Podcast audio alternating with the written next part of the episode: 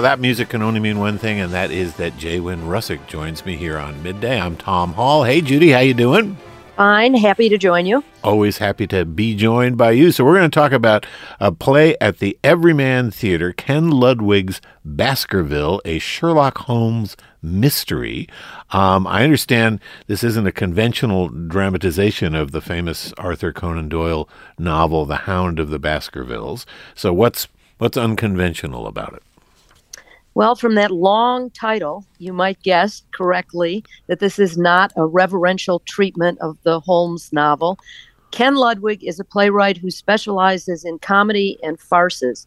He's based in D.C., by the way. He started out as a lawyer, I think still is somewhat a lawyer. Um, his breakthrough play was Lend Me a Tenor, which you've probably heard of. It tried out for Broadway years and years ago at the old Mechanic Theater. I interviewed him for The Sun back then. It was his first interview as a playwright. I reread the Arthur Conan Doyle novel before I saw his version of this play. It's as much a horror story as it is a detective story or a mystery. Sherlock Holmes and his sidekick, Dr. Watson, are hired to investigate the murder of Sir Charles Baskerville on the grounds of his estate in Devonshire. The town has a legend, or you might call it a superstition, about an enormous, vicious, murderous dog that apparently has it in for the Baskervilles. Ludwig's play is pure comedy. He also pumps up the melodrama and he adds a big dose of meta theater. What I mean by that is elements that deliberately call attention to the mechanics of theater making. Most obvious example is that the cast has only five actors. One plays Holmes, one plays Watson, and the other three play more than 40 characters. And we often see them changing from one character to another on stage in front of us. They do it often by swapping out a part of a costume, for example. This production is lots of fun, Tom. And Everyman, as you mentioned earlier in the program, recently extended it an extra week. That popularity can't just be due to Sherlock Holmes fans. I brought a clip, and even listeners with just a passing acquaintance with Holmes and Watson will recognize the fervor in their voices for the, a new case. You're going to hear Danny Gavigan and Tony Nam. Let's listen. What a foe, Watson. The cunning rascal. He recognized who I was on Regent Street, assumed I would find the driver of the cab, and sent me back this audacious message I tell you, Watson, this time we have a foeman worthy of our steel. The man is bold, if nothing else. He's a creature of tangles who's weaving a web whose intricacies we are barely glimpsing. Elementary, my dear Watson, elementary. That's Danny Gavigan and Tony Nam in Everyman Theater's production of Baskerville, a Sherlock Holmes mystery. So, uh, Judy, you said this is basically a comedy, but in other respects, does Ludwig's script, you know, sort of stick pretty closely to the Arthur Conan, Conan Doyle text? Well, there's a lot going on in Conan Doyle's text. For example, there's a subplot involving an escaped convict and there are elaborate backstories for some of the characters. Given all that, it is really surprising how much of Conan Doyle's fairly involved plot Ken Ludwig gets into this play. Besides the meta theater aspect, he makes a couple other significant changes, though. The biggest change is that he turns the heir to the Baskerville fortune, Sir Henry Baskerville, into a Texan. In the novel, he's Canadian. A Texan in rural England is much more a fish out of water than a Canadian. Sir Henry wears a cowboy hat and cowboy boots, and he says things like, Gol darn it. Um, another textual change is the way that Ludwig ends the play. it sets up what could be Sherlock Holmes's next case, although, as far as I know, it's not a case that Conan Doyle ever wrote.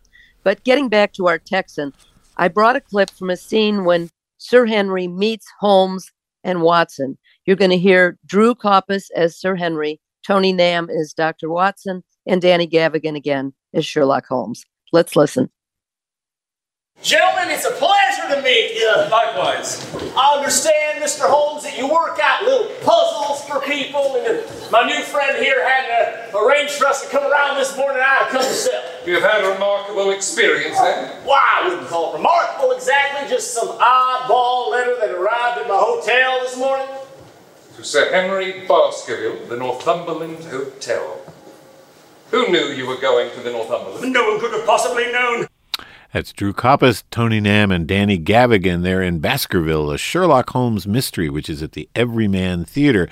So, Judy, obviously, three actors playing more than 40 roles. There's a whole lot of costume changing going on. Uh, I've talked to some folks who've been to this show, and they say that that's really one of the funniest parts in a lot of ways. How, how does it work? How do they how do they get in and out of these different characters so quickly? It is one of the funniest parts, and it works in several different ways. In one case, Megan Anderson actually hands Bruce Nelson a hat with a wig attached. This is the kind of play where what's going on backstage is probably a play in itself. There are 105 costumes and wigs and 69 quick changes. The production is directed by Laura Kepley, and she guides almost all of this with a really sure hand. But I have to say, at the performance I attended, there seemed to be a crucial missing sound effect in the climactic scene with the hound. And the way the hound is portrayed, I found rather underwhelming. But there are some very slick, quick costume changes. For example, to transform himself from Holmes's scullery maid to the 18th century Sir Hugo Baskerville, Drew Kopas does just a well timed flip of a skirt and it becomes Sir Hugo's cape. And then he and Megan Anderson act out the story of the hound's first victim, Sir Hugo. And at the end, they bow to the audience. That's one of those meta theatrical touches. The cleverest change is really fairly simple. Drew Kopas plays two characters at the same time Sir Henry and Scotland Yard's Inspector Lestrade. And he does this by moving back and forth under two different hats that are held by the characters of Holmes and Watson. Drew Kopas, Megan Anderson, Bruce Randolph Nelson, they have tougher jobs than the leads, than Danny Gavigan and Tony Nam. Um, but Gavigan and Nam have much more time for character development. Gavigan comes across as just whip smart as Sherlock Holmes, and Tony Nam's Dr. Watson is fearless and loyal. Yeah, this sounds like a lot of fun. Now, you described a couple of these costume uh, deals, but do you have a favorite? And what about the set? Are there, you know, trick elements in the set as well? The costumes are by David Burdick, and they are very, very clever. My favorite only makes a very brief appearance. Megan Anderson plays a crying baby in a baby carriage, and the top of the carriage is part of her costume.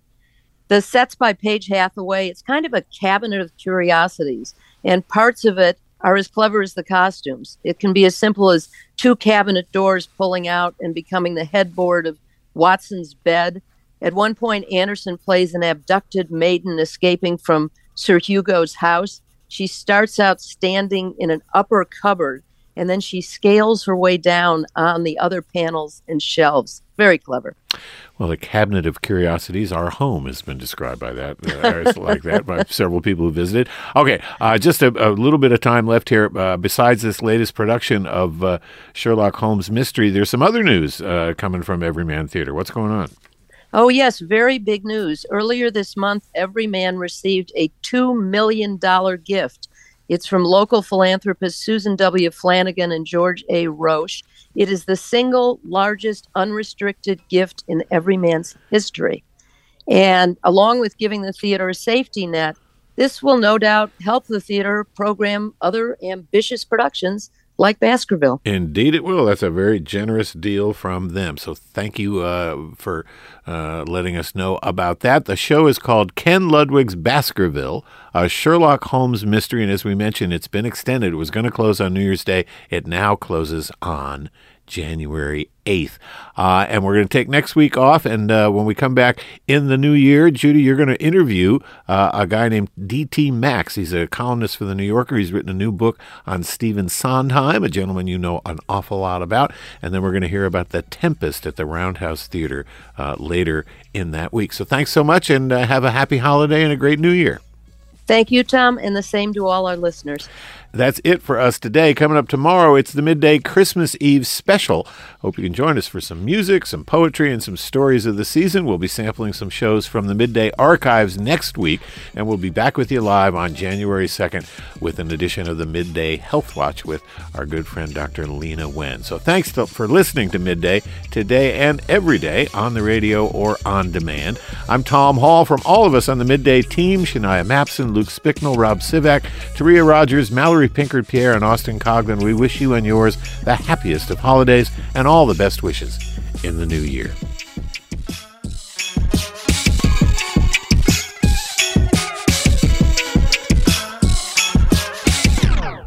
This is 881 WYPR.